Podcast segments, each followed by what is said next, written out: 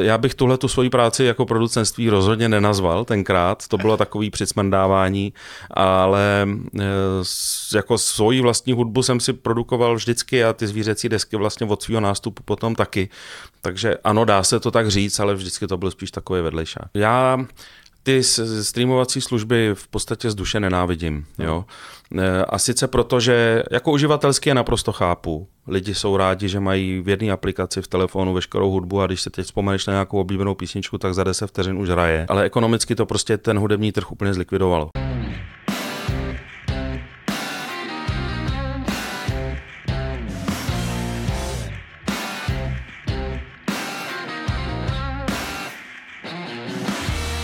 Neblázni.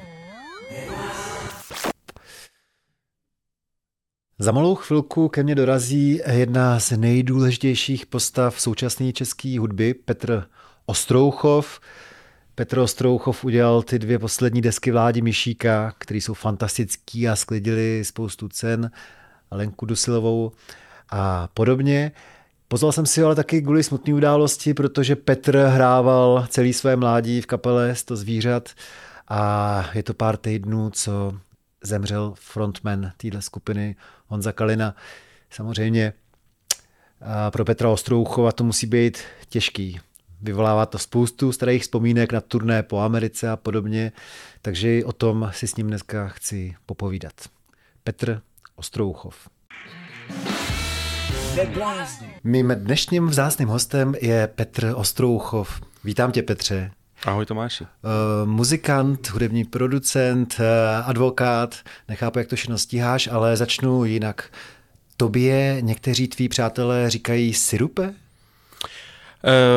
vím, na co narážíš, prosím tě, to byla moje dávná přezdívka ve Sto zvířatech, uh, ne sirup, ale sirupčík. Vymyslel to Honza Kalina. Vzniklo to během mýho prvního výjezdu s kapelou na turné kam si na Severní Moravu, kdy jsme si sedli všichni do té dodávky a na první zastávce si všichni koupili pivo a já jsem pivo nepil, tak jsem si koupil tonik, což všichni koukali, koho to teda vzali do té kapely, že pije tonik v autě jako a protože byl takový jako napěněný, nabublaný, tak když jsem ho odevřel, tak jsem zlil úplně všechny v tom autě a od té doby mi Honza říkal sirupčík. I mě tak představoval na koncertech, což je postava z Neználka, že jo? To není jako novotvar, ale prostě nikdo jiný mi tak nikdy neříkal než Honza. A cože si nepil pivo? To do té kapely nemohlo zapadat, ne? To byli bohemové sami. E, tak já to pivo úplně nepiju do dneška, já, jsem, já nejsem úplně pivní typ, občas si dám, ale nejsem ten, kdo by se utlouk po, po pivku. Takže jiný než zpěvák Honza Kalina, který bohužel v srpnu zemřel, velmi předčasně teda. Ty si trávil jako obvykle celý léto na chalupě, na Šumavě, vrátil ses vlastně kvůli pohřbu. Když jsi zjistil, že frontman Sta zvířat Honza Kalina už není, co ti problesklo tou hlavou? My jsme se už v posledních šestnácti letech, co jsem z kapely odešel, tak často nevídali. A tím víc mě překvapilo, jak silný zásah to pro mě vlastně byl, protože mě problesklo hlavou těch čtrnáct let v té kapele. Že jo? Najednou začaly se zpřítomňovat zážitky, které jakoby byly z jiného života, prostě pocházejí už z pradávných dob, jak jsme třeba před dvaceti pěti lety jezdili po Americe, ale začínaly se prostě objevovat detaily, které jsem měl pocit, že jsou zapomenutý. Takže mě vlastně celý to zvířecí období najednou přišlo, jako kdyby to bylo před týdnem. To mě dost jako, ve chvíli, kdy mi začaly chodit ty textovky od kapely, že teda Honza umřel, tak jsem prostě, jednak jsem tomu samozřejmě nevěřil. Bylo ti líto, že jste se těch posledních šestnáct let uh, po tvým odchodu z kapely uh, moc nestýkali? Uh, To já nevím, to není úplně téma. My jsme se občas vídali, dělal jsem před třema lety písničky pro zvířata na novou desku. Myslím, že jsme se vídali v takovém rozsahu, jak bylo přirozený. Nebyli jsme si cizí, jako viděli jsme si, občas jsme si zavolali. Letos na jaře jsme si párkrát volali. Prostě byli jsme v kontaktu, jakože čili líto, nelíto. Myslím, že jsme byli v kontaktu tak, jak jsme být měli. Prostě, no. A to se teda vracíme kam? Do roku devatenáct set devadesát dva? Tři. To byl můj devadesát tři. Příchod do kapely devadesát tři, bylo mi dvacet, ano. To znamená uh, třicet let, dvacetiletý kluk. Uh, vzpomeneš si, jak si vnímal tehdy právě uh, Honzu Kalinu třeba, když se udělal poprvé ve zkušebně nebo ve studiu? Pro mě to byl úplně jiný svět. Já jsem se s tou kapelou seznámil dost bizarním způsobem a to tak, že jsme s kamarádama na Gimplu točili amatérský filmy. Já jsem k jednomu z nich napsal hudbu a potřeboval jsem nějaký hudebníky do studia a jeden z nás chodil tenkrát na čerstvě založený zvířata a, a dohodil pro tohle natáčení pianistu, basistu a Tomáše Belka na saxofon.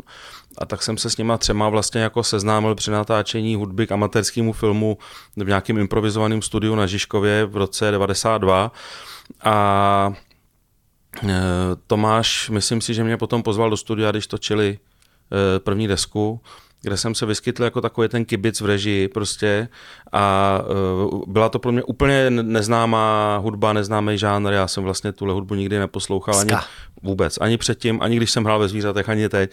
To, je, to není vlastně moje, jako, že, bych, že bych nějak žil tím žánrem, nebo se mu věnoval, nebo sbíral desky, jako, ani neznám spoustu těch interpretů. Aha. Ale t, když jsem pak dostal lano, tak mě to přišlo jako taková ta Taková výzva, jak se říká, když mě někdo zve někam, kde vlastně kam jako nepatřím a, a ani jsem jako si nepřipadal kvalifikovaný, protože jsem vůbec nehrál na elektrickou kytaru, že jo? Já jsem ji nikdy nedržel v ruce, jo? Možná dvakrát někde jsem si půjčil, něk- ale koupil jsem si ji, respektive přesně řečeno koupila mý babička, protože já jsem byl e, chudý vysokoškolský student a e, koupil jsem si ji až kvůli Zvířatům prostě, čili pro mě to byla taková touha vyzkoušet něco prostě úplně jiného, úplně nového. A co mě na té kapele fascinovalo, byla nějaká taková pozitivní energie, samozřejmě ten humor v těch Tomášových textech a vůbec taková lehkost, se kterou ta kapela nějak fungovala. Že nebyla to ta hudba, ale byla to ta atmosféra, do které si myslím, že jsem docela dobře jako slušně zapadl a, a pak Belko, jsem tam strávil čtrnáct let. No. Tomáš Belko, opravdu vynikající uh, textař, ale moc tomu nerozumím. Jak to, že najednou jsi byl ve studiu u nahrávání první desky Sta zvířat a můžeš tam kibicovat od někud z režie a buzerovat je, jak mají hrát? Hele, protože se to bylo vyžádáno. Oni nějakým způsobem asi, jak mě zažili při natáčení týmí amatérské filmové hudby, tak nějak ke mně získali třeba nějakou mikrodůvěru, řekněme. A, a tenkrát se stalo, že z nějakých důvodů pracovních z toho studia po třech dnech odešel producent, zamýšlený producent té první desky, což byl Karel Šucha mm-hmm. z Laury. Z Laury a, a najednou v té režii vlastně nikdo nebyl, kromě zvukaře Luboše Nováčka, za kterýho, se kterým jsem se tenkrát taky poprvé potkal. A já jsem měl čas, jako student, který nechodí moc do školy, prostě, tak, tak jsem tam s nima strávil z těch čtrnáct dní, každý den jsem tam jezdil, i jsme se tak jako zčuchli, skamarádili. Vůbec to nebylo o tom, že bych měl ambice v té kapele hrát, ale když tohle natáčení skončilo, uběhl nějaký čas, tak tam proběhla prostě výměna kytaristy, oni nevím, za jakých okolností odešel ten můj předchůdce, ale já jsem dostal nabídnuto, že bych s ním měl hrát prostě, no. Takhle se to stalo, jako kibicování, to, tomu dneska říkám, bylo to takový, byly to jako vyžádaný rady, já jsem se nikam moc necpal, ale jako zpívali, tak říkali hlídej, to není falešný prostě, no. Takže ty už jsi třicet let producentem. Já bych tuhle tu svoji práci jako producentství rozhodně nenazval tenkrát, to bylo takový přicmrdávání, ale jako svoji vlastní hudbu jsem si produkoval vždycky a ty zvířecí desky vlastně od svého nástupu potom taky. Takže ano, dá se to tak říct, ale vždycky to byl spíš takový vedlejšák. Fascinující je, co říkáš, že jsi hrál čtrnáct let v kapele hrající ska primárně, aniž by si byl nějakým fanouškem toho žánru. To je, to je zvláštní. Hele, já dalších šestnáct let mám jazzový vydavatelství a nejsem fanoušek jazzu. Jako pokud jsme u tohohle, tak respektive nejsem fanoušek jazzu, zní příkře, ale v době, kdy jsem ten jazz začal vydávat, tak jsem rozhodně nebyl žádný jazzový odborník, který by se té scéně věnoval. Já možná mezi umělcema jejich desky vydávám ani nemůžu nahlas říct, že prostě jsem slyšel třeba jenom dvě nebo tři desky Milese Davise a pletou se mi, jako jo. Prostě mě na té hudbě bavilo něco, co, když jsem zakládal Animal Music, co prostě ta jazzová scéna tehdy vy, jako vyzařovala, ty mladí kluci, kteří měli prostě skvělý totální schopnosti hrát výborně a mě bavili ty koncerty a říkal jsem si, dobrý, tady je něco, co... A je to vlastně úplně stejná, stejný přístup, něco, co mě zasáhlo, úplně z jiných důvodů. Tady nešlo o vtip a atmosféru a humor a dobrou pozitivní energii v rámci kapely, ale o nějakou jako hudební autenticitu, o něco, co prostě ta hudba přenášela úspěšně na mě. Mm-hmm. Mě to hrozně bavilo poslouchat. Tak jsem založil jazzový vydavatelství. Rovněž omylem. Řekl bych, že obě, oba tyhle ty kroky, všechny ty kroky moje jsou, jako vznikly omylem, podle mě. Animal Music se jmenuje tvoje vydavatelství. No, proč že, asi, že jo?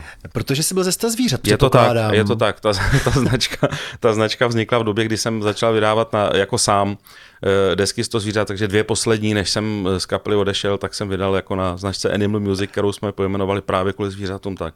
Ale a ti... pak jsem ji teda přebudoval na ten jazzovej, dneska už teda taky ne moc jazzovej, ale dost Musím... univerzální label. Právě. Musím říct ale, že před pár dny vám tam vyšla deska od Davida Dorušky, ta je jazzová, i když taková hodně jako třeba do, do židovské muziky a tak, a to je, to je úžasná.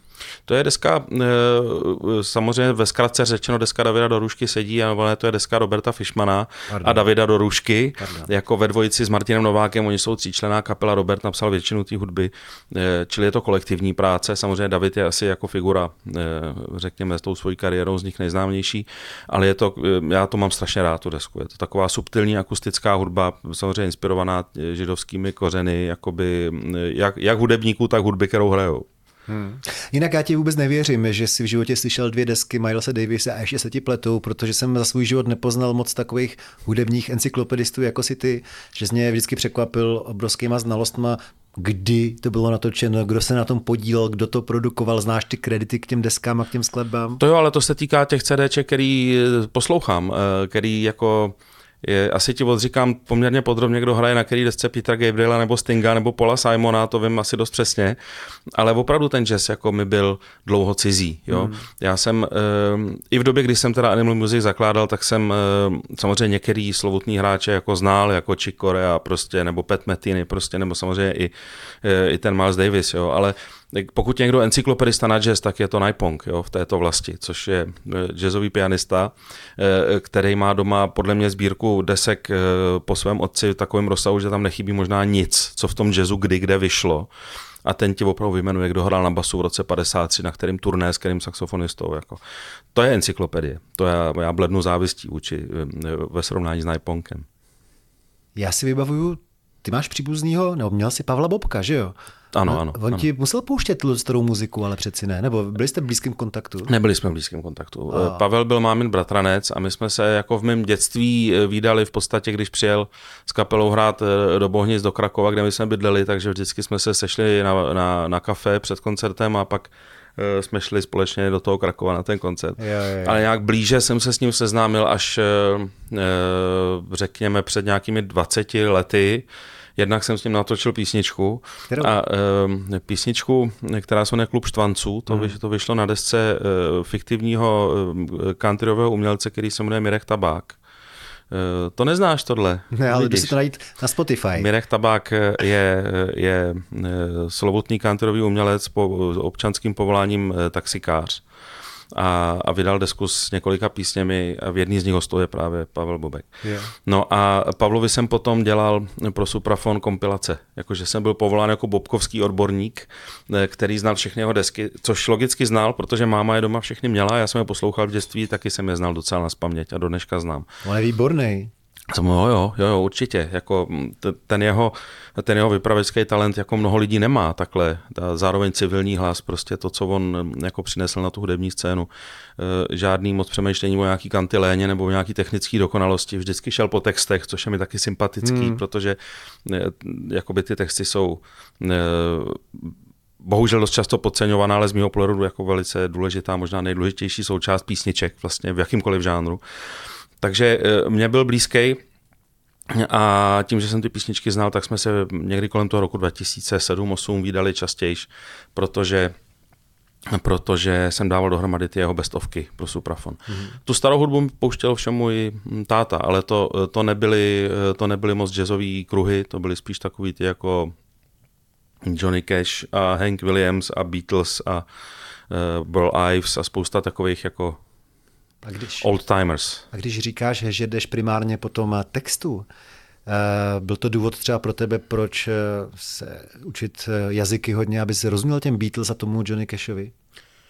To nevím, to ani ne. Já jsem se jako jazyky, já umím anglicky, já jiný jazyk neumím, bohužel. Tak většina těch hudby je v angličtině. Ovládám francouzštinu, jak říkám, na restaurační úrovni, že si prostě objednám jídlo v Paříži a tím končím.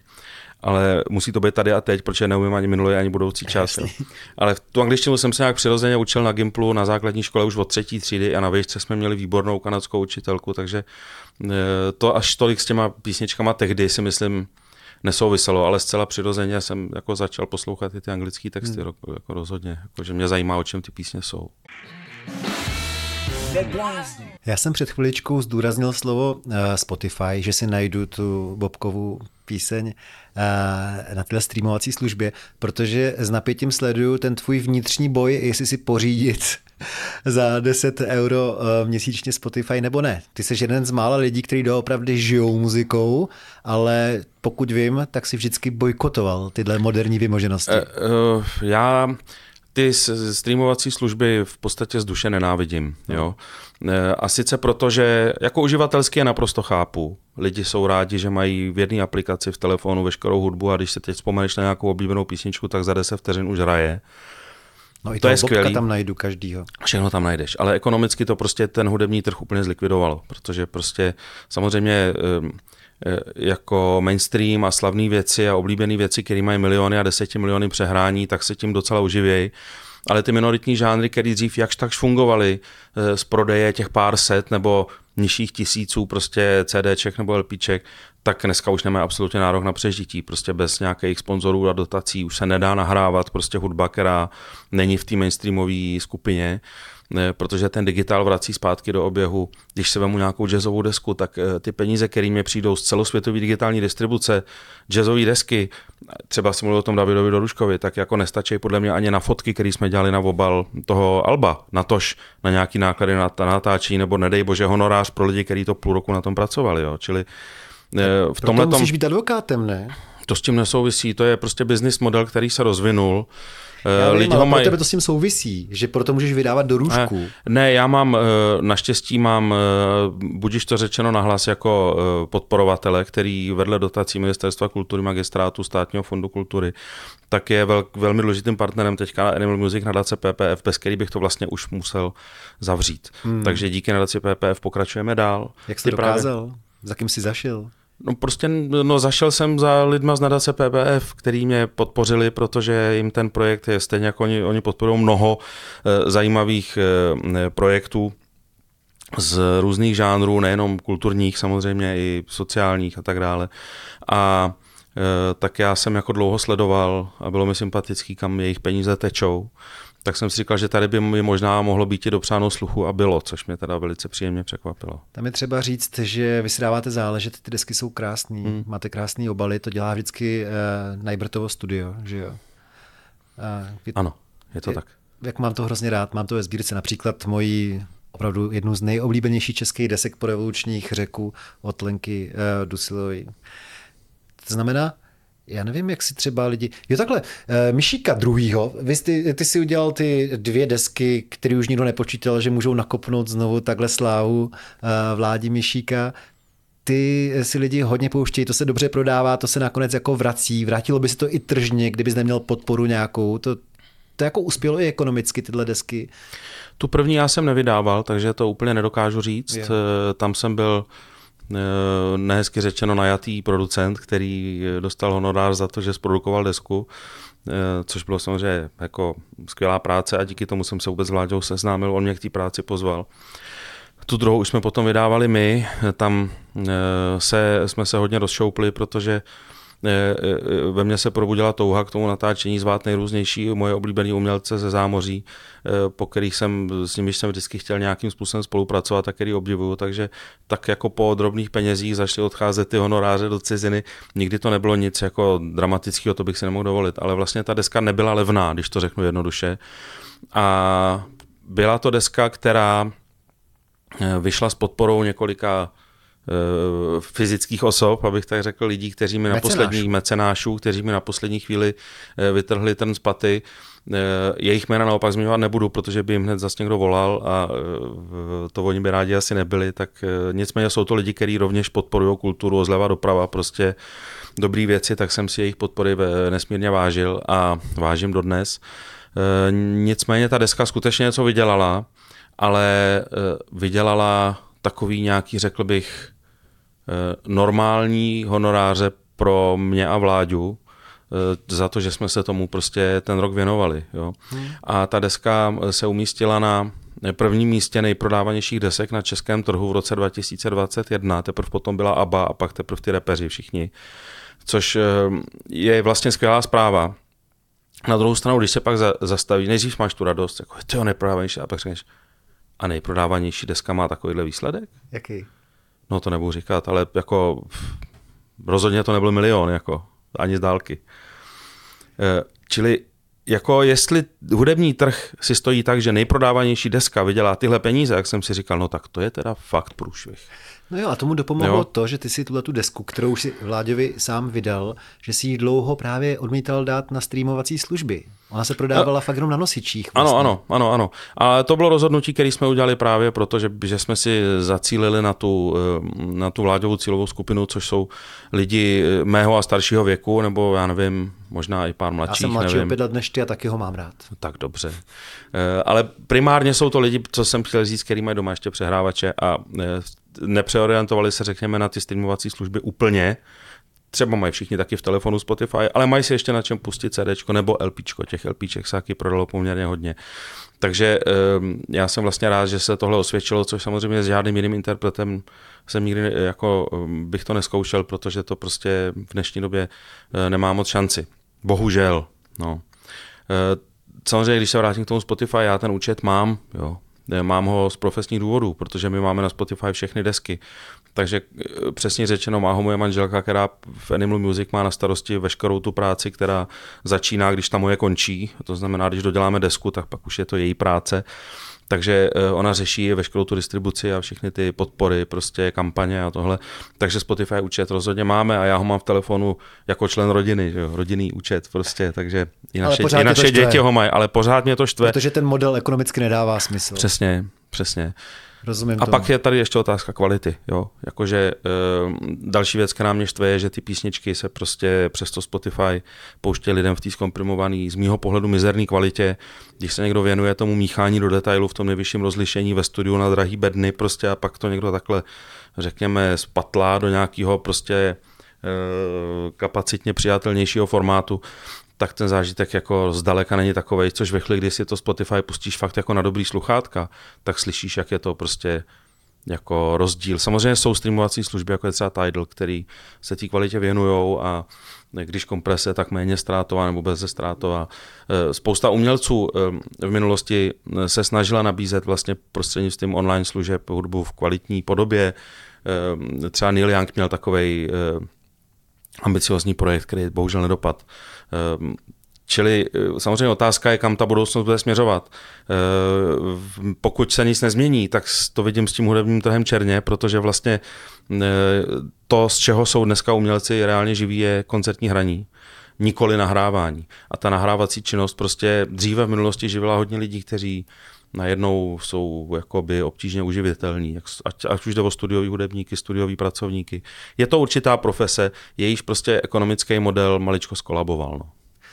Já ti uh, rozumím, na druhou stranu devadesát devět celá pět procenta lidí podle mě vůbec neslyší ten rozdíl a jsou naprosto spokojení, když to pouští ze streamovacích služeb současných, jako je, jak ty seš ostro uchov, samozřejmě tebe to asi štve poslouchat ty desky potom z, ale to je, Spotify. Ale víš co, Tomáši, to je podobný, u, u, když se podíváš do audiovize, taky devadesát, nevím, možná bych řekl devadesát pět procent lidí prostě nechodí do kina, nezajímá je ta dobrá kvalita, to ty projekce pustí si něco na tabletu nebo v telefonu nebo na televizi, prostě a vnímají to jako obsah. A řekl bych, že na tom Spotify to je úplně stejný. E, že vlastně ty lidi, kteří jak hudbu nebo filmy nebo seriály prostě vnímají jenom, ne řekněme z důvodu nějaký umělecký konzumace, ale z důvodu prostě nějakýho, nějaký mlhy akustický prostě nebo vizuální. Těch byla vždycky většina a to je v pořádku. Pro ty takováhle služba je úplně geniální. Ale škoda je, že to požralo i těch pět procent lidí, o kterým o tu kvalitu vždycky šlo, hmm. což jsou lidi, kteří kupují dobré knížky, kteří chodí na dobré výstavy, chodí do kina a zajímá je ten, ta kulturní komunikace, ten obsah, ta výměna té energie prostě. A ty vnímají i tu kvalitu, pochopitelně. A, ale samozřejmě tím, jak ty služby jsou, jednak jsou levný, jsou prostě dostupný, tak samozřejmě vcucli i tyhle ty lidi. Čili stejně jako lidi přestávají chodit do kina, což sledujem, jako sam tam za to může i navíc ten covid, který vytvořil trošičku jiný audiovizuální návyky, že jo? Tak, tak stejně tak ty lidi vlastně přestávají používat ty tradičnější média k poslechu hudby, taky protože jako koupit si deset CDček za měsíc je zhruba patnáctkrát dražší než jedno předplatný za Spotify, kde těch CDček nebo alb je prostě milion. A taky stávat každých osmnáct minut z křesla a převracet desku, to je namáhavý od jistého věku už. Já to dělám furt, dělám to rád. Jako no, no. Tohle to zrovna si užívám. To je jako je, ten, ten rituál toho poslechu těch gramofonových desek mě pořád baví a přináší to tomu něco, něco víc. Taky když, se, když to člověk provozuje tímhle způsobem, tak se tomu víc věnuje. Že jo? Jakože víc vnímáš to, že hraje hudba. Když pustíš někde nějaký Spotify, tak si u toho jdeš číst noviny nebo vařit večeři a je vlastně jako jedno, co hraje. Ještě ta služba ti nabízí čím furt nový věci, hmm.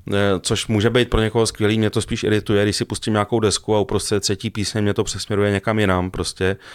Ani nechápu proč, pak do toho koukám a jsem naštvaný, říkám, teď já jsem poslouchal tohle, proč najednou hraje něco jiného. A takže já mám rád vlastně nějaký ten soustředěný poslech té hudby. Když je na něj čas, hmm. tak si to nesmírně užívám. No. No, to musí být pro hudební producenty utrpení, že se měsíc někde ve studiu piplají s každým detailem s vědomím toho, že spousta lidí ten detail neuslyší, protože si to budou pouštět v té uh, jako ostříhané podobě. Zkomprimovaný. Jo, tak já naštěstí tuhle práci dělám pro své vlastní uspokojení. Je, a, je, a, takže když, a pro ty lidi, s kterýma pracuju, a takže pro mě je důležitá spokojenost jakoby naše, vnitřní. A samozřejmě, že mám radost, když se to pak lidem líbí. Jako, kdybychom to měli poslouchat jen my dva, tak asi samozřejmě poměr výkon a čas a vložená energie nedává úplně smysl. Hmm. Navíc ty nahrávky, na rozdíl od těch koncertů, jsou takovým jakoby archivním svědectvím toho, v jakém stavu se ten umělec nebo ta hudební scéna obecně vůbec jako nachází. Hmm. Ty koncerty tu nebudou. Ty mají samozřejmě skvělej, to je úplně jiný druh vnímání té hudby, prostě uh-huh. jako divadlo a film jsou odlišný média, tak sice se hraje stejná písnička na koncertě nebo na nahrávce, ale pokud um, um, se nebavím o živých snímcích, pochopitelně, tak to nahrávání vlastně vnímám jako jinou disciplínu. No. Uh-huh. I s, s určitým přesahem pro budoucnost. Samozřejmě, že čas protřídí to všechno, co jsme dělali. Jako ukáže se, co tady bude za dvacet, za třicet let, si vůbec něco. Jako, stejně tak se to stalo u té hudby z minulosti, stalo se to u filmů. Tak já jsem tak. si skoro jistý, že tyhle ty tvoje desky, které se nejčastěji zmiňují, ty Mišíkové nebo ta Lenka Dusilová, budou žít za dvacet let. Že pořád budou mít svoje fanoušky, že jsou výjimeční. V těch posledních dvou dekádách, dejme tomu, jsme v Česku zažili dva, podle mě takový příklady z mrtvých stání nebo velkých comebacků, slavných zpěváků. Někdy před patnácti dvaceti lety vlastně taková ta parta kolem, kolem Jardy Švědíka a Dušana Neuwirtha a Honzy Muchova nečekaně vrátila do života a do hry Vaška Neckáře, který mimochodem za pár týdnů oslavíš osmdesátiny. To bylo silný a to by se to pak povedlo teda s Vláďou Mišíkem udělat mu dvě obrovsky skvěle hodnocené desky. Určitě si toho hrozně váží Vláďa. Je šance ještě na třetí, nebo už všichni víme, že Vláďa Mišík na tom není zdravotně uh, nějak zvlášť dobře? Rádi bychom, bavíme se o tom. Jo, má a rádi bychom ještě. Má, on, má chápu, chuť, rád, on má chuť, ale... já mám taky chuť, tak doufám, že se naše chutě potkají, respektive chutě už se dávno potkali, ale připravujeme repertoár, abychom měli co natáčet, protože bez písniček se nedá nic moc dělat. Samozřejmě ta určitá zodpovědnost po těch dvou deskách, jako je veliká, tak se jí snažím zbavit a, a připravovat tu desku s vědomím, jako kdyby tam ty desky nebyly, protože jinak to člověk vnímá moc jako tlak, jakože tohle bylo dobrý, tak to musíme udělat ještě lepší. Nebo tak to je bohužel trošičku jako, asi s tím se potýká každý, kdo udělal něco úspěšného. Hmm. A akorát většina lidí to mívá ve, ve věku kolem dvacet pět, když vydají prostě úspěšnou první či druhou desku té kapely a pak člověk vidí ty kariéry zpětně slavných, celosvětově slavných kapel, u nichž prostě čas prověřil, že nejlepší desky udělali na začátku, tak pak je to člověku líto. Že jo? No. A teda tak. Musím se zeptat na jednu věc, takovou citlivější, protože kdo potká Vláďu Mišíka v posledních třeba dvou letech u něj na Letný, tak si vyslechne od něj, že vlastně už mu to nespívá tak, jak by chtěl. Já jsem to od něj slyšel uh, takhle z očí do očí, že vlastně není spokojený s tím svým současným zpěvem. Takže jak se to vlastně dělá, aby nakonec to znělo tak dobře z té desky? Uh, to je potřeba oddělit. Tenhle ten, tenhle ten jeho problém souvisí s koncertováním. Uh-huh. Jo? A to, že e, není spokojený s tím, jak zpívá, souvisí s tím, že nevydrží zpívat delší dobu. Hmm. Takže on jakoby, a kdyby absolvoval zvukovku a koncert, tak to je prostě nad jeho síly. Čiže pak by zpíval tak, že by, se, že by nebyl sám se, se sebou spokojený, což byl důvod, proč ukončil to koncertování. Jo. Hmm. E, já nemám absolutně pocit, že by mu to nespívalo, protože my zpíváme ty písničky po jedný. My nikdy neděláme víc než jednu na jednou. A on prostě se dokáže zdravotně připravit prostě i samozřejmě s pomocí nějaký medikace, on to jako říká taky, drogama, tak se nakopne co? se nějakýma drogama medicínskýma prostě a pak odevzdá skvělý výkon. Čili já nemám absolutně problém. Vláďa zpívá uměrně svýmu věku, samozřejmě, že nespívá jako v roce šedesát osm. Mm. Jeho syn zpívá jako Vláďa v roce šedesát osm, mimochodem. Adam. Jo? Adam no. Jakože když slyším některý jeho Ta, i ta barva hlasu prostě, že tam jako samozřejmě zpívá úplně v jiném žánru, to ne, nechci vůbec jako do toho nějak zabředávat, e, ale Vláďa stejně jako jiný prostě zpěváci jeho, jeho věku a jeho generace, tak samozřejmě zpívá jako jinak, než jak zpívali v mládí, ale zpívá skvěle, že jo, mm-hmm. Mě hrozně baví, jak frázuje, e, jako málo kdo podává ty texty uvěřitelně, takhle uvěřitelným způsobem jako on. Vlastně no o tom on... se nemusíme bavit, protože jste taky sklidili za ty desky řadu cen. Já nevím, ty máš poslední dobou každoročně nějaký anděly, ne? Ne, ne, ne. ne. No, jako často, ale... Oho, jasně, Nebo ses no. na nich podílel, na těch, no, na těch cenách okay, anděl no, a mnohých dalších. Měl jsi v posledním období, já nevím, klidně za posledních deset patnáct let, i u jiného takhle slavného, stárnoucího zpěváka chuť podívat se na to s ním a zkusit udělat ještě na ty starý kolena něco nově, jinak a ukázat to třeba těm mladým? Byli takový lidi, Karel Gott třeba, já nevím, Helena Vondráčková. Byl to Pavel Bobek. Zrovna strejda. Jo, zrovna strejda, akorát jsme to nedotáhli nikdy. On umřel brzo taky, že? No, no, no, on pak měl zdravotní problémy, vlastně už poslední čtyři roky svého života měl velký zdravotní problémy a už moc nefungoval. A taky já jsem tehdy byl pro něj prostě jako ucho, že jo, prostě. A on měl touhu dělat věci, jak je dělal celý život. Natočil ještě pak dvě desky, ale šel tou, řekněme, tradiční cestou, naštěstí obklopen skvělými hudebníky, tenkrát s ním dělal Luboš Malina hodně. Takže ty desky jsou výborný. Ne, ale to mi jako, to, to, to se bohužel nestalo, ale já jinak nemám jako specializaci, že bych chtěl resuscitovat prostřednictví comebacků starší umělce, to není žádný můj projekt. Jo? Je mi to jasný, ale, ale člověk může myslet i obecně, mně třeba bylo líto, že v posledních letech života někdo mladší si nevzal stranou Karla Gotta a neřekl mu, pojďme to zkusit trochu jinak, protože samozřejmě ty dispozice Karel Gott měl fantastický, ale ještě to chtělo možná ukročit nějak, někam stranou a podívat se na to trochu jako alternativněji hmm. třeba, nebo jinak. Nevím, jestli by to v jeho případě dávalo smysl zjistit na to alternativněji. To je taky člověk, který byl prostě zakotvený pevně v tom, co dělal. V tom svém žánru, v tom svém stylu, v komunikaci se svými fanoušky byl jako vlastně uvěřitelný, autentický a fungující a někam ho násilně potáčet stranou. Nemyslím si, že by to... Karel Gott, jako já nechci tady hodnotit nějakou uměleckou kariéru, ale to, to nebyl podle mě člověk, který by hledal nová teritoria a zkoušel prostě nový výrazy a nový žánry a nový techniky a oslovovat nový lidi. On šel v tom svém koridoru, kde kráčel, obdivován, milován a, a spokojen. Jo. Hmm. Čili zrovna jsem poslouchal nedávno Elvise Costellu a říkal jsem si, to je, jako, to je člověk, který jako, asi není nic, co by neskusil. Jako, jo, že od jazzu přes folk klasickou hudbu dělal, ty big beatové desky, bluegrassové desky, jako sám s kytarou, s nabušenou kapelou, prostě zkusil toho fakt spoustu a v naprosto všech těch polohách je vlastně skvělej. Hmm? Což je, není to žádná, řekněme, úplně megastar, jako v hudebních kruzích je to samozřejmě známá, respektovaná osoba. Ale to je člověk, který jako poctivě hledá celý život, nový výrazy, nový žánry, zkoušel posouvat ty písně do, jak se dneska říká, world music stylů, prostě v osmdesátých letech začal hrát s Afričanama jako jeden z prvních vedle Petra Gabriela, Brazilce měl a pak najednou prostě, když už mu bylo přes šedesát, tak začal dělat elektronickou hudbu s Brianem Inem, čili já obdivuju lidi, kteří prostě neustále zkoušejí nový, nový věci. Um, samozřejmě jsou i lidi, kteří dělají hudbu celý život stejně a taky je to úplně v pořádku. Mm. Jako je Bob Dylan nebo Neil Young. Prostě od těch nečekám, že by přišli prostě najednou s Big Bandem, nebo i když Neil Young nějakou symfonickou desku udělal, teda jo, ale a Bob Dylan zase zpíval ty vánoční koledy, což teda taky všichni koukali, že jo, mm. co se stalo. Ale jsou to pořád prostě ty, ty skvělý ty skvělí performeři, prostě, který celý život dělají to, co umějí nejlíp a, a hlavně píšou výborný písně. Hmm. Prostě. My jsme podle mě zbytečně brzo utekli od těch sta zvířat. Ty jsi za těch čtrnáct let, co jsi tam hrál na kytaru a co jsi produkoval ty desky taky, mýval období, kdy jsi tím úplně žil a když jsi říkal, jo, já takhle si představuju život. Nebo jsi vždycky věděl, že to je dočasná věc, hrát v kapele, mít stovky a stovky, vy jste hráli často, že vyhráli jste po té Americe, sám to říkáš, koncertů. Jak jsi to, jak jsi to vnímal? A hlavně, jak potom Honza Kalina vnímal to, že si chtěl odejít po těch čtrnácti letech? Tak to poslední je spíš otázka na něj, která už mu nebude položena, on už na ní nikdy neodpoví. Nicméně pokud jde o mě, tak nespomínám si, že bych to bral jako nějaké svoje celoživotní poslání. Já většinu tý, toho času, kdy jsem byl v kapele, tak jsem byl vysokoškolským studentem, který měl spoustu času, protože do školy práva? moc...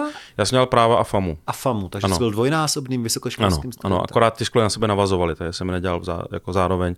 A když jsem dodělal práva, tak jsem nastoupil na FAMU. Pak hmm. jsem už byl i v pracovním procesu.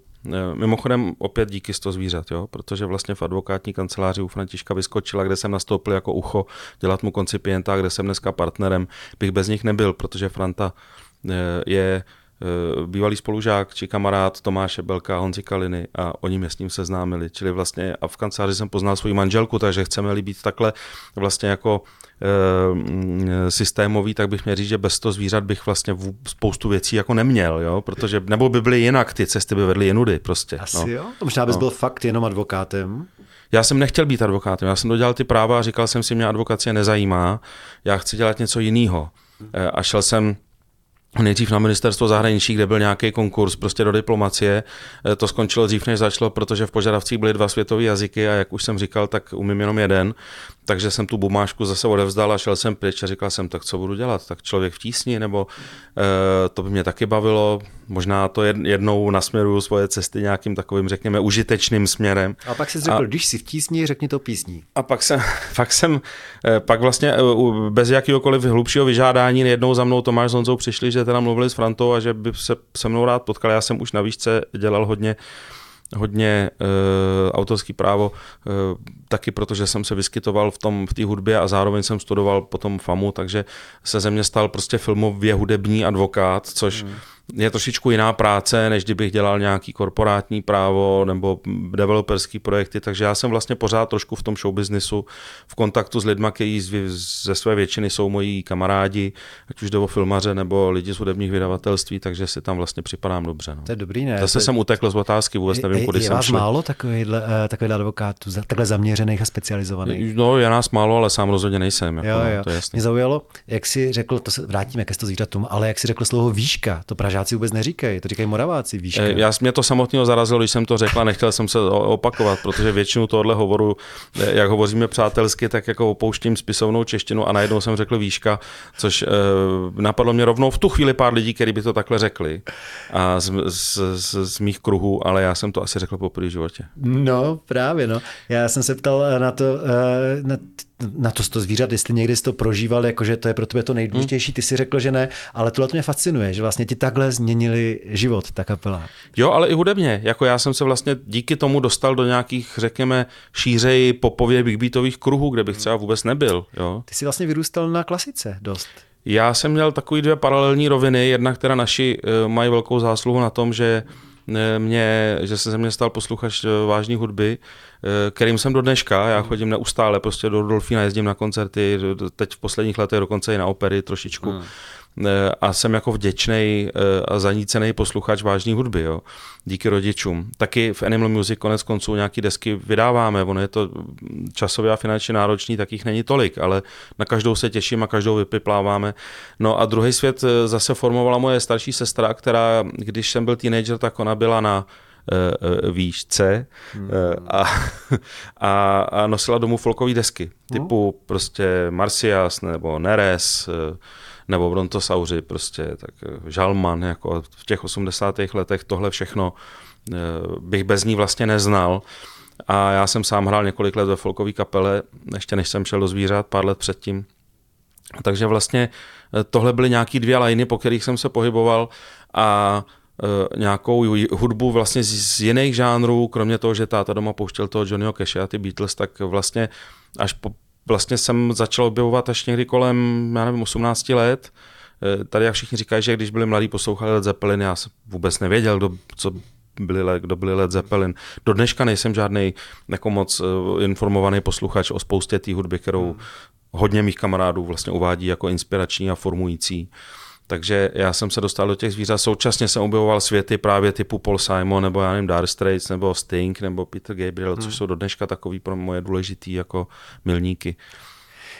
Tam je zajímavá okolnost u těch sto zvířat, jejichž teda Honza Kalina byl tmelícím prvkem a frontmanem, že doopravdy jste hodně hráli i v zahraničí a byly tam dvě turné, hned, hned dvě, po Spojených státech amerických. Já chápu, že takhle zpětně po, já nevím, kolika, dvaceti pěti letech, nebo po kolika, na to vzpomínáš určitě s láskou a tak, ale tehdy, jak jsi to prožíval, když jsi seděl někde v té dodávce a jezdili jste od čerta k ďáblu po, celým, po celých U S A? Bylo to tak super, jako se na to dneska vzpomíná? Bylo to super, jako bylo to super prostě. To, bylo, to byl zážitek, který nesnese s něčím srovnání. Jednak ta doba byla taková trošku vymknutá, že vůbec česká kapela někoho v cizině zajímala. My jsme do té ciziny jezdili primárně v těch devadesátých letech. Myslím, že kapela žádnou moc zahraniční kariéru jako od té doby nemá a my jsme ji taky svým způsobem neměli, ale existovali nadšenci v Německu, ve Francii a ve Švýcarsku, hmm. který nás zvali na koncerty a my jsme jich odehráli mnoho desítek v těchto zemích a vrcholem všeho byly ty dvě americké turné, který uspořádal člověk jménem Patrick O'Donnell, hmm. což je Američan, který žil tehdy v Praze a oblíbil si několik českých kapel. A řekněme takovou stabilnější a dlouhotrvající americkou kariéru díky němu udělala třeba kapela Už jsme doma, hmm. kteří tam jezdili. Bůh ví, jestli tam ještě nejezdí pořád. Čas tam se jdou občas a ty tam hráli opravdu stovky koncertů. Přesně, ty tam byly každý rok několikrát, mockrát. Oni se potom vlastně osamostatnili, už to třeba nedělali s ním, on už podle mě to dávno nedělá. A... Tak oni se skamarádili z Residence a s... Jasně, jasně, prostě ty se chytli. S velkýma kultama tamní avantgardy alternativní muziky. Vlastně. Přesně, ty se chytli tam a my až tolik ne, ale není divu, že jo. My jsme zpívali veselý písničky v jazyce, kterýmu nikdo nerozuměl a kde ty texty byly možná důležitější než ta hudba, protože ta, ty absurdity a ironie, kterýma Tomáš ty texty vždycky zásobil, tak samozřejmě na křídlech těch textů ty písničky fungovaly skvěle, ale tam jim nikdo nerozuměl. Hmm. Nicméně vzpomínám na to moc rád, měli jsme mnoho skvělých koncertů, měli jsme pár propadáků, kdy přišlo pět lidí samozřejmě, i to k tomu patří, ale jako já jsem se vyskytl ve dvaceti třech letech prostě v Americe a před sebou jsem měl itinerář, já nevím, dvacet pět koncertů od New Yorku po Kalifornii. Ten Patrik přijel na letiště S, s dodávkou z autopůjčovny až po strop napěchovanou prostě kombama, protože my jsme si ty věci nevezli z Prahy a dal nám ten itinerář a my jsme vyrazili, to je celý. Takže to byla opravdu road movie, plná jako neskutečného množství vtipných historek. Nepamatuju si nic, co by, kromě toho, že jsme se dvakrát znovu narodili během jednoho z těch turné, kdy v jednom případě naše auto se spícím řidičem sjelo z dálnice do polí a, a v druhém případě jsme asi na dvě vteřiny uhnuli obrovskou rychlostí jedoucímu kamionu, kamionu, na což teďka mimochodem vzpomínal Tomáš Belko na Honzově pohřbu, když dával dohromady kaleidoskop vzpomínek. Takže to byly dvě takové napínavé chvíle během toho turné, ale já na to mám jenom ty nejlepší vzpomínky, protože prostě kapela vytržená, nebyla doba mobilů, my jsme volali z telefonní budky každý den Patrikovi, jestli má pro nás nějaký nový hraní, nebo on vždycky nám dal update, tohle se ruší, tohle se přesouvá, nový koncert tady, rozhovor prostě v rádiu před koncertem tamhle, či každý den nám hlásil něco, on to z toho Washingtonu všechno manažoval na dálku a jako to byl zážitek, který si myslím, že je jako navždy a strašně silný. No.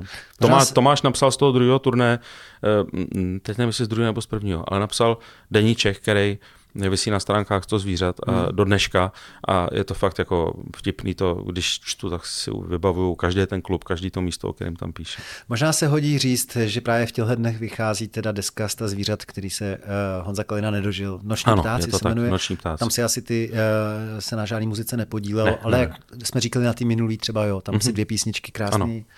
Krásný měl. To asi není otázka pro tebe, ale myslíš, že sto zvířat mají nějakou naději na to, že budou pokračovat i bez svého šéfa? Já bych hrozně chtěl, aby, spolu, aby pokračoval. A z, z, hlavně si myslím, že Honza by to chtěl, protože prostě když jako nastartoval takovýhle projekt a věnoval tomu tolik let a tolik práce, tak by byla škoda, kdyby to ze dne na den zaniklo. Samozřejmě otázka jako modus vivendi jako není jednoduchá, to si musí vyřešit kapela. Tam se teď vyskytl velice talentovaný hudebník, což je Kuba Červinka, kytarista. On napsal několik, řekneme, možná nemám přesnou informaci, ale myslím si, že půlku písniček na tu novou desku. Já jsem jich pár slyšel a přijdou mi skvělý, čili já doufám, že jako na této vlně zrovna to nezapíchnou. Prostě je tam Jana, která je vlastně dneska už jediná zakládající členka, ale řekněme, že vedle Honzy stejně důležitá tvář kapely, sice nebyla nikdy takovým tím maskotem, jako Honza vždycky tu kapelu vlastně zastřešoval sám sebou, zcela logicky, zcela správně a výborně, tak tam Jana, Jana tam pořád je, čili pořád to není jakoby revival, je to pořád ta kapela prostě. Jana je nositelem té myšlenky, Tomáš Belko pořád píše texty pro tu kapelu, i když už tam asi osm let nehraje. To je další jako stmelující prvek a ten Kuba píše výborný písničky. Tak mně přijde, že by byla škoda, kdyby to zapíchli teďka. Tak jim držím palce, já jsem jim to na pohřbu říkal, že si myslím, že by měli hrát dál a, že, a, a doufám, že, to, že se to stane.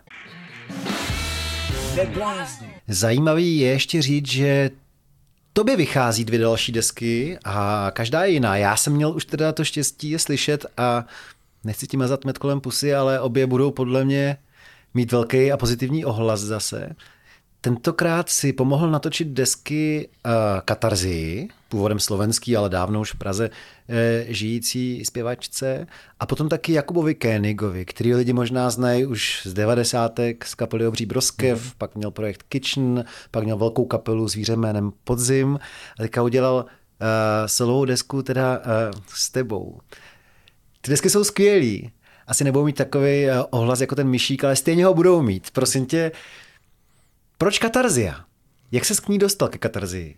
Ty jsi měl vždycky rád dobrý zpěvačky, ale dobrá zpěvačka, věď? Ty jsi dělal s Ivou Bytovou, se, se Zuzkou. My jsme, si, my jsme si povídali o tom, že mám rád dobrý zpěvačky, no, věď? Já vím, no, že, no. že Michnová, Navarová, no, no. No, Dáša Voňková, Voňková no, no. Bytová, ano, ano, ano. Dusilová. Ano, to tak je. A Katarzia se tak trošku jako už dostává do této skupinky těch elitních zpěvaček. Člověče, člověče, tam je to možná trošičku jinak. Mě, nás seznámil Jura Benetín z Corben Dallas v době, kdy jsme Když jsem s Corben Dallas dělal jejich desku, tak Katarzia přišla do studia. Já jsem se tenkrát dozvěděl o její existenci a měla krátce potom novou desku, která, to byla tuším Agnostika, která byl, dostala, to je jako výborná. Jsou tam do dneška ty její možná nejhranější písně na té desce. A, a od té doby sleduju. Chodím na koncerty, poslouchám ty nové desky a pak ona, ona čím víc se přikláněla k té elektronické hudbě, jak já jsem si říkal, dobrý, dobrý, ale chtělo by to udělat nějakou desku, která se odkloní od toho jejího prvního stylu vlastně někam úplně jinam. A ona na to slyšela. My jsme zkusili nahrát pár písní už před čtyřmi lety, skoro to bude. Jedna z nich je jako bonus na té desce. A naplno jsme se k tomu vrátili až před rokem, kdy jsme začali připravovat to natáčení nový desky, ona napsala nový písně. Ten můj vztah ke Katarzii rovněž vede přesto, že obdivuju, jak už jsem říkal několikrát, lidi, kteří píšou písničky z nějaký jako vnitřní potřeby a, a daří se jim formou těch textů předávat jakoby svoje vidění světa svým posluchačům. A ona je v tomhletom dost nedostižná v tom, jak píše ty texty. Ona má vystudovanou scenaristiku, hmm. takže má jako dar slova, zkratky, metafory, zároveň trošičku ironie, maličko vtipu v tom je. Ale navíc jsou, k tomu navíc jsou to silný příběhy nebo silný profily osob, že jo, s kterýma se nějakým způsobem potkala. Ty texty v naprostý většině reflektují její osobní zkušenosti, ale pod, jsou podávány takovým jako milé obecným způsobem. Nejde jenom o vztahové písně, jde o já nevím, společenský témata, prostě, ale vždycky je to podaný nějakým, jak, nějakým jako způsobem, že tě strašně zajímá ten text poslouchat. To, že je dobrá zpěvačka, je příjemný bonus k tomu, ale kdyby neměla o čem zpívat, tak to nestačí. Mm. Takže mě vždycky uh, bavilo na ní, um, jakým způsobem ty písně tvoří, o čem jsou, jak podává ty texty a říkal jsem si, že bychom mohli zkusit víc nechat vyniknout tomu, o čem ty písně jsou a jak ona zpívá. Tím, že uděláme, řekněme, subtilnější hudební základ, kde nebude tolik podstatný, kolik rozdílných zvuků se tam ze všech stran ozývá, což je podstatný třeba u toho Kuby Königa, jo.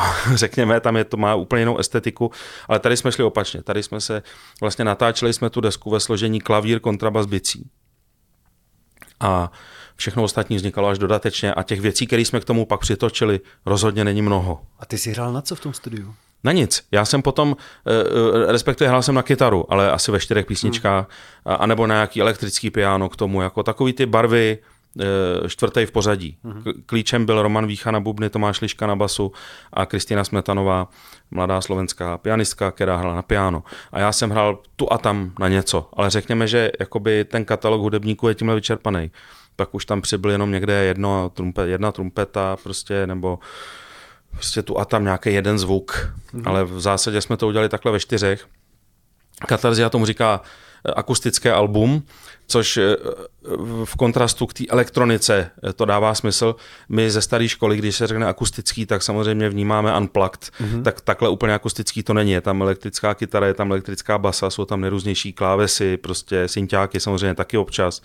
Čili je tím řečeno, že to je písničkový, písničkový prostě. Aha. A sám říká, že v kontrastu proti tomu je ten Jakub König, který je naopak hodně takový alternativní, spousta ruchů, mnoha písničkách a tak. Tam je to hodně daný tím, že tu desku jsem stejně jako Řeku dělal s Aid Kidem, mm-hmm. jako v producentské spolupráci. Řeka Lenky Dusilový, už jsme ho zmiňovali. Ano, a taky už, už jsme spolu udělali i Dunaj v loňském roce, čili my jsme s Aid Kidem, řekněme,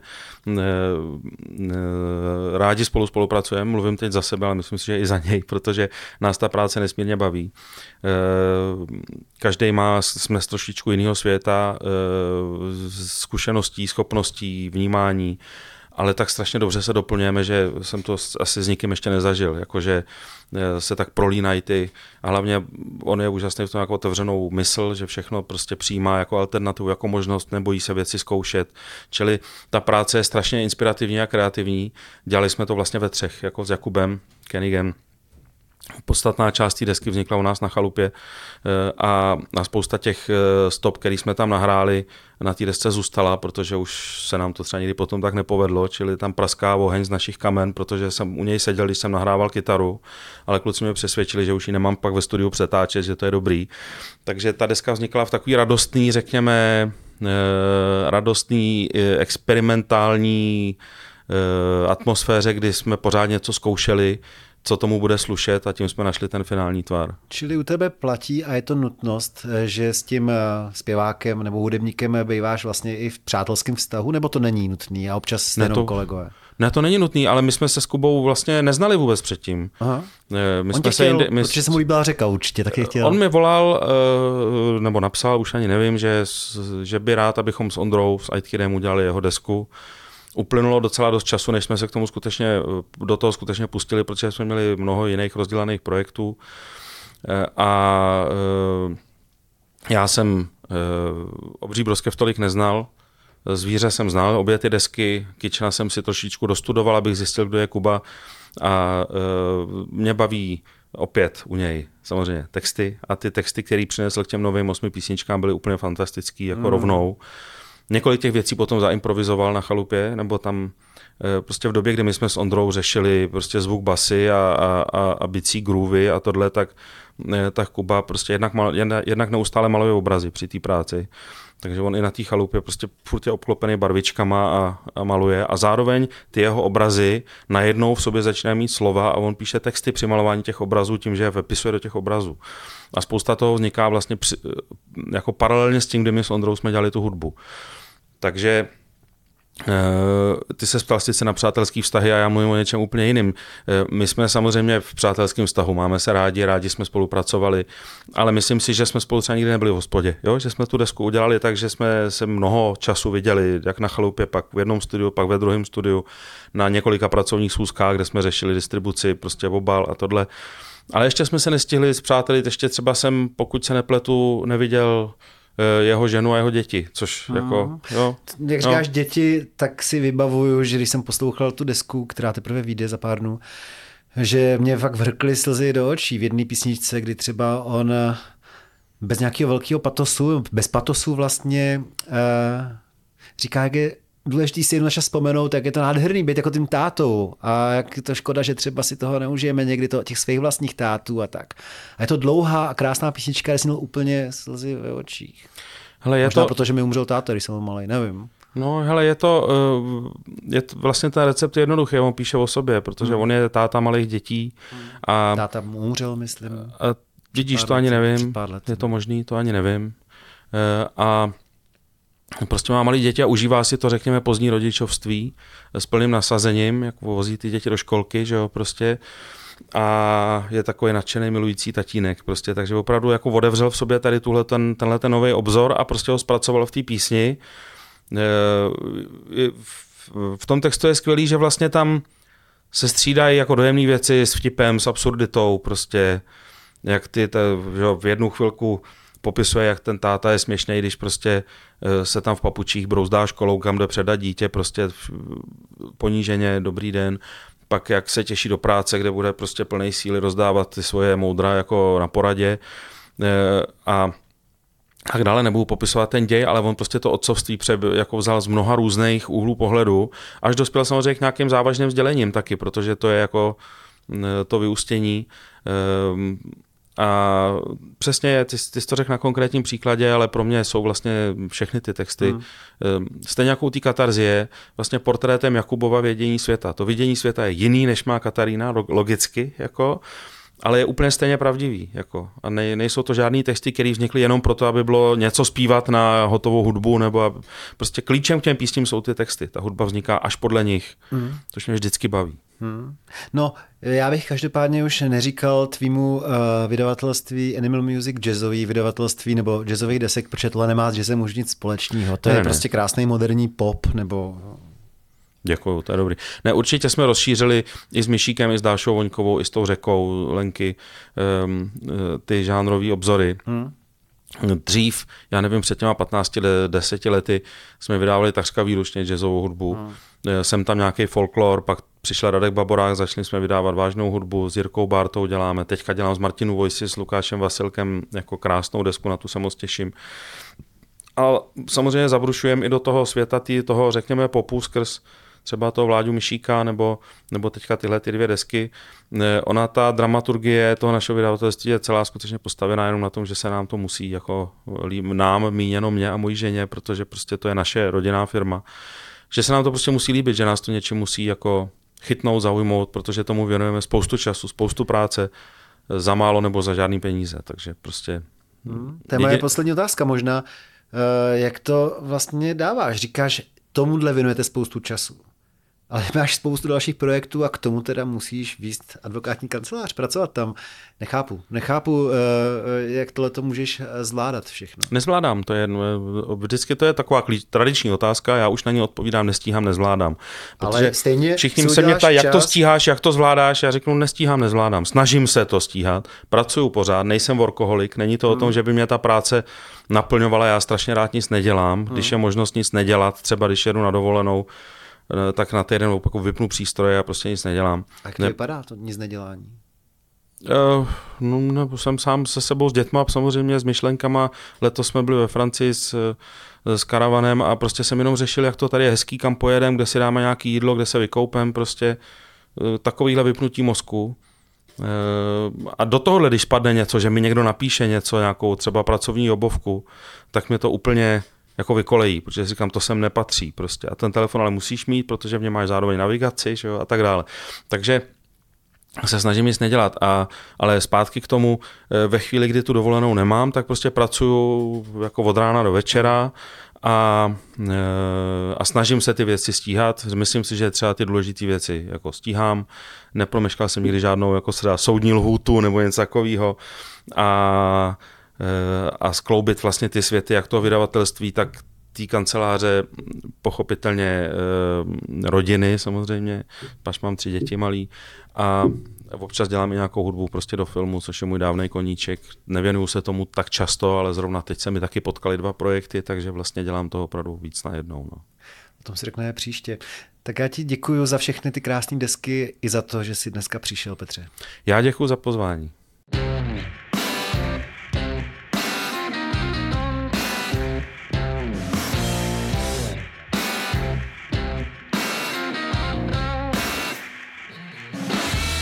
Neblázni. Neblázni.